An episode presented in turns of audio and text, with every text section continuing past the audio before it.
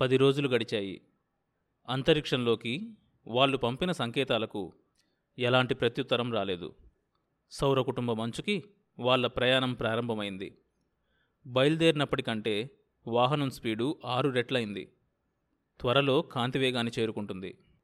శ్రీజ మా యాత్ర దిగంతాలకు ప్రారంభం కాబోతోంది. ఇక మా గురించి ఎలాంటి వివరమూ నీకు తెలిసే అవకాశం లేదు అనుకునేదానికన్నా నీ గురించి ఏ విషయమూ తెలుసుకునే అవకాశం లేదు. అనుకోవడం చాలా బాధ కలిగిస్తుంది. ఓ చిరునవ్వు కోసం రక్తాన్నంతా పిండి ఇవ్వగలనన్నావు కదా? నీ గురించి ఓ వార్త కోసం ప్రాణమైనా ఇవ్వగలను.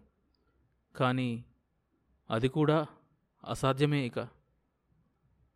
అందుకే శ్రీజ పెళ్ళయి పట్టుమని పదిహేను రోజులు కూడా కాకుండానే ఏ భర్త అడగనిది అడగకూడనిది నిన్ను అడుగుతున్నాను ఇప్పటికైనా మించిపోయింది లేదు. ఐదో నెలలో అబార్షన్ ఈ రోజుల్లో సమస్య కాదు. ఆ తర్వాత నీకు నచ్చినవాడు దొరికితే పెళ్ళి చేసుకో. తిరిగి వస్తానో రానో తెలియని నా కోసం నీ నిండు జీవితాన్ని వ్యర్థం చేసుకోకు. నీకు చేసిన అన్యాయానికి ప్రతి క్షణం కుములుతూ ఉన్నాను. నన్నీ మనస్తాపం నుంచి విముక్తుని చేయి. నీ నుంచి వార్త అందుకోలేనంత దూరం నేను వెళ్ళకముందే నీ జవాబు ఇవ్వగలిగితే నాకు మనశ్శాంతి. నీకు అయినవాణ్ణో కాదో కూడా తెలియని దౌర్భాగ్య స్థితిలో ఉన్న నీ నిఖిల్. శ్రీజ కన్నీళ్ళతో ఉత్తరాన్ని తడిపేసింది. కంప్యూటర్ ద్వారా రిలే చేయబడ్డ ఆ ఉత్తరం ఆమెకు అందడానికి నాలుగు గంటలు పట్టింది. అతడు చెప్పిన దాంట్లో నిజముందమ్మా. ఇప్పటికైనా మించిపోయింది లేదు. అలా చెయ్యి. తల్లి వేడుకుంది. ఒక్కగానొక్క కూతురి జీవితం ఇలా వృధా అయిపోవడం భరించలేని వ్యధ అయిపోయింది ఆవిడకు క్షమించమ్మా. ఆ విషయం ఇక నా దగ్గర ప్రస్తావించుకు. నేను వెళ్తున్నాను. వెంటనే సమాధానం ఇవ్వాలి. శ్రీజ లేచి వెళ్ళిపోయింది.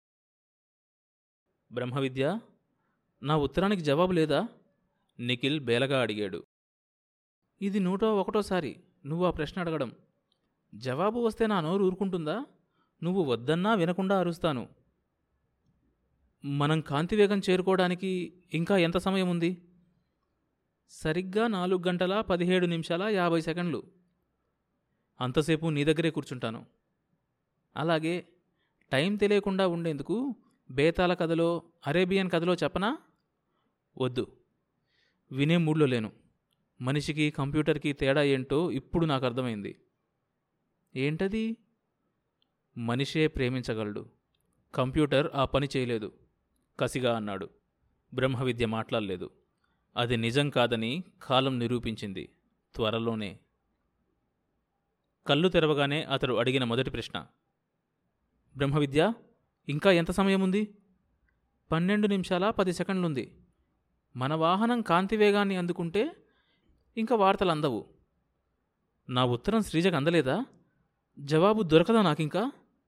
చిన్నపిల్లాడిలా అడిగాడు. అవన్నీ నాకు తెలియదు నా డ్యూటీ నేను సరిగ్గా చేస్తున్నాను. సమయం అతివేగంగా పరిగెడుతోంది. నిఖిల్ చేతుల్లో చెమటలు పడుతున్నాయి. అక్కడే కూర్చున్నాడు. పది నిమిషాలు దాటింది. సెకండ్స్లో కౌంట్ డౌన్ మొదలుపెట్టింది బ్రహ్మవిద్య. Ten nine eight. ఆఖరి సెకండ్ అవగానే నిఖిల్ అణుచుకున్న దుఃఖాన్ని ఆపుకోలేక ఒక్కసారిగా రోధించాడు. మరో ఐదు నిమిషాలు గడిచాయి. Message for Nikhil? బ్రహ్మవిద్య స్వరానికి ఉలిక్కిపడ్డాడు. ఎర్రబడ్డ కళ్ళని తుడుచుకుంటూ. టైం అయిపోయిందన్నావు కదా. జోక్ చేసే సమయం కాదు ఇది.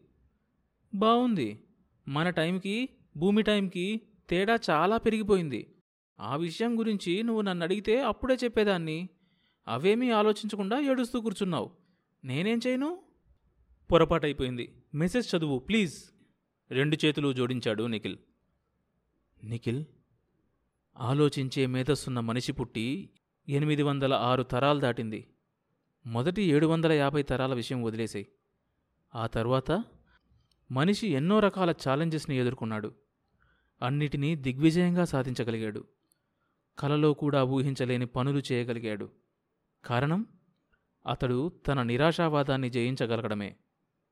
ఈ రోజున అసాధ్యమనుకున్న కార్యం సాధించడానికి మీరంతా అంతరిక్షంలోకి దూసుకుపోతున్నారు. కారణమేంటి? ఆశావాదం. ఆ ఆశావాదాన్ని చివరి వరకు వదలకు. నా జీవితం వృధా అయిపోతుందని ఎందుకనుకుంటావు? ఒక జీవితకాలంలో పూర్తి చేయలేనంత బాధ్యత నా మీదుంది. నీ గురించి ఆలోచించే సమయం కూడా లేనంత బిజీ అయిపోయాను. విశ్వజననీయమైన ప్రేమ ముందు మన ప్రేమ చాలా చిన్నది. ఇది నా భాష ఇది నా జాతి ఇది నా మతం ఇది నా దేశం. దేశమును ప్రేమించుమన్నా అనే స్థాయి నుంచి ఎదిగి ఇది నా భూగోళం ఇది నా ప్రపంచం. అన్న స్థాయికి మానవజాతి ప్రతినిధిగా వెళ్తున్నావు. నీ బాధ్యత కూడా నువ్వు తెలుసుకోగలిగినప్పుడు నా గురించి ఆలోచించే సమయం నీకు ఉండకపోవచ్చు be brave. Wish you all the best. Sreeja. అతడు చాలాసేపు అలాగే నిశ్చలంగా కూర్చున్నాడు. అతడి మూడ్ గమనించి కంప్యూటర్ కూడా ఏం మాట్లాడలేదు. చాలాసేపటి తర్వాత అక్కడి నుంచి లేస్తూ ఒక విశ్వరహస్యం తెలుసుకున్నవాడిలా నిజమే శ్రీజ నీ మాటలే నాకు ధైర్యం. మరెప్పుడూ నిరాశావాదాన్ని దగ్గరకు రానివ్వను అనుకున్నాడు. అంతరిక్ష నౌకలో పగలు రాత్రి లేవు. బయట కూడా సూర్యాస్తమయాలు సూర్యోదయాల స్టేజిని నౌక ఎప్పుడో దాటిపోయింది. జేగురు రంగు వెలుగులో అది నిరంతరం ప్రయాణం చేస్తూనే ఉంది. ప్రతి పది గంటలకి ఒకరు చొప్పున వంతుల వారి నిద్రపోతున్నారు. ఆ నిద్ర కూడా కేవలం నాలుగు గంటలే. వెంటనే మెలకు వచ్చేస్తూ ఉంటుంది. భూమి మీద పగలు రాత్రి దాదాపు సమానంగా ఉండటం వల్ల మనిషి ఎనిమిది గంటల నిద్రకి అలవాటు పడ్డాడు. అంతరిక్షంలో ఆ అవసరం లేకపోయింది. కంట్రోల్ దగ్గర ఎప్పుడూ ఇద్దరు మేల్కొని ఉండేలా ఏర్పాటు చేశాడు యశ్వంత్. అంతరిక్ష నౌకలో ఏ ఏ గదుల్లో ఏ ఏ వస్తువులున్నాయో ఏ ఏ ఏర్పాట్లున్నాయో అనూహ్యకు తెలియదు. మందులు నీరు గాలి మనిషి జీవితానికి సరిపోయే అన్ని వస్తువులు ఉన్నాయని తెలుసు. ఆమె ఏకాగ్రతంతా అంతరిక్షంలో బయాలజీ మీదే. ఆమె చివరి గదిలోకి వచ్చింది. ఆ గదిలో చాలా వరకు నిత్య జీవితానికి ఉపయోగపడే వస్తువులే ఉన్నాయి. వరి గోధుమ మాంసాహారం లాంటి విశిష్ట పదార్థాలని వారిక జీవితంలో పూర్తిగా మర్చిపోవాల్సిందే. అంతులేని ఈ యాత్రలో ఆ పదార్థాలన్నిటికీ చోటు లేదు. ఆ చిన్న గదిలో ఐదుగురు వ్యక్తులకు డెబ్బై ఐదు సంవత్సరాలకు సరిపోయే ఆహారం ఎనర్జీ రూపంలో స్టోర్ చేయబడి ఉంది. రెండు తరాలకు సరిపోయే ఆహారం అది. ఆమె దృష్టి ఒక చిన్న డబ్బా మీద పడింది. పసిపిల్లలకు ఇచ్చే పాలటిన్ ఆ డబ్బా. శూన్యంలో జన్మించిన నేరానికి పిల్లలకి పసితనంలోనే కృత్రిమ ఆహారం ఇవ్వకుండా కనీసం బాల్యంలో అయినా పాలు అంటే ఎలా ఉంటాయో చెప్పడం కోసం దాన్ని ఉంచారు. మరో రకంగా చెప్పాలంటే ఆ టిన్ ఆమె కర్తవ్యాన్ని కూడా అన్యాపదేశంగా బోధిస్తూ ఉంది. అంతలో ఆమె దృష్టి పక్కన మరో వస్తువు మీద పడింది. వాటిని చూసి ఆమె చిగురుటాకులా వణికింది. తమ పిల్లలు పెద్దవాళ్ళు అవుతుంటే కాలం సర్పంలా సాగిపోతూ ఉంటే తాము వరుసగా ఒకరి తర్వాత ఒకరు మరణిస్తే తమ శవాలు అనాథ ప్రేతాల్లా శూన్యంలోకి తోసివేయబడకుండా భూలోకవాసుల తమకిచ్చిన ఆఖరి బహుమతులవి. ఐదు శవపేటికలు. బ్రహ్మవిద్య మనం బయలుదేరి ఎన్నాళ్ళైంది అడిగింది అనూహ్య. అనంతమైన ఈ ప్రయాణంలో సమయం గడపడానికి చక్కటి నేస్తమైపోయింది బ్రహ్మవిద్య. యశ్వంత్తో సహా ఎవరికి బోర్ కొట్టినా బ్రహ్మవిద్యతో చెస్ లాంటివి ఆడటం కబుర్లు చెప్పటం కథలు వినడం చేస్తుంటారు. కన్ఫ్యూజన్లోంచి బయటపడాలనుకున్నప్పుడల్లా అనూహ్య బ్రహ్మవిద్యతో వాదానికి దిగుతుంది. ఆరు నెలల పదిహేడు రోజుల పద్దెనిమిది గంటల ఇరవై నిమిషాల పన్నెండు సెకండ్లు. ఈ లెక్కన గెలాక్సీ అంచు చేరడానికి ఎంత సమయం పడుతుంది? మరో పదిహేను సంవత్సరాలు. అది మనం అనుకున్నట్లుగా బయలుదేరినప్పటికంటే వేగం రెట్టింపు అవుతూ వస్తే. అది సాధ్యపడుతుందంటావా? అంటే లెక్క ప్రకారం మనం కాంతి వేగానికి రెట్టింపు వేగంతో వెళ్ళటం. తప్పకుండా. ఒకసారి జూపిటర్ గ్రహాన్ని దాటాక ప్రయాణం వేగం పుంజుకుంటుంది.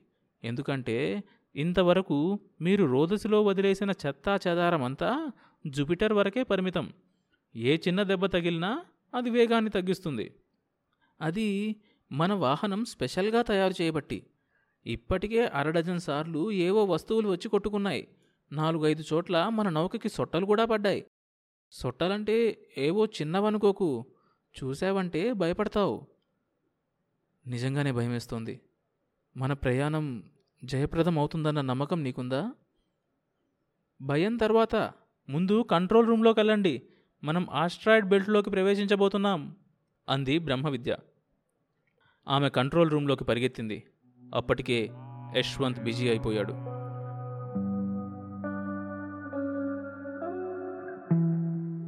ఆ తర్వాత ఏం జరిగింది తెలియాలంటే ఈ షోలోని నెక్స్ట్ ఎపిసోడ్ వినండి. ప్రతి సోమవారం మరియు బుధవారం కొత్త ఎపిసోడ్స్ రిలీజ్ అవుతాయి. ఈ షోని మీరు Apple podcast Google podcast Spotify Amazon music Gaana కానీ మరి ఏ ఇతర ప్లాట్ఫామ్స్లోనైనా సబ్స్క్రైబ్ చేసుకొని వినొచ్చు.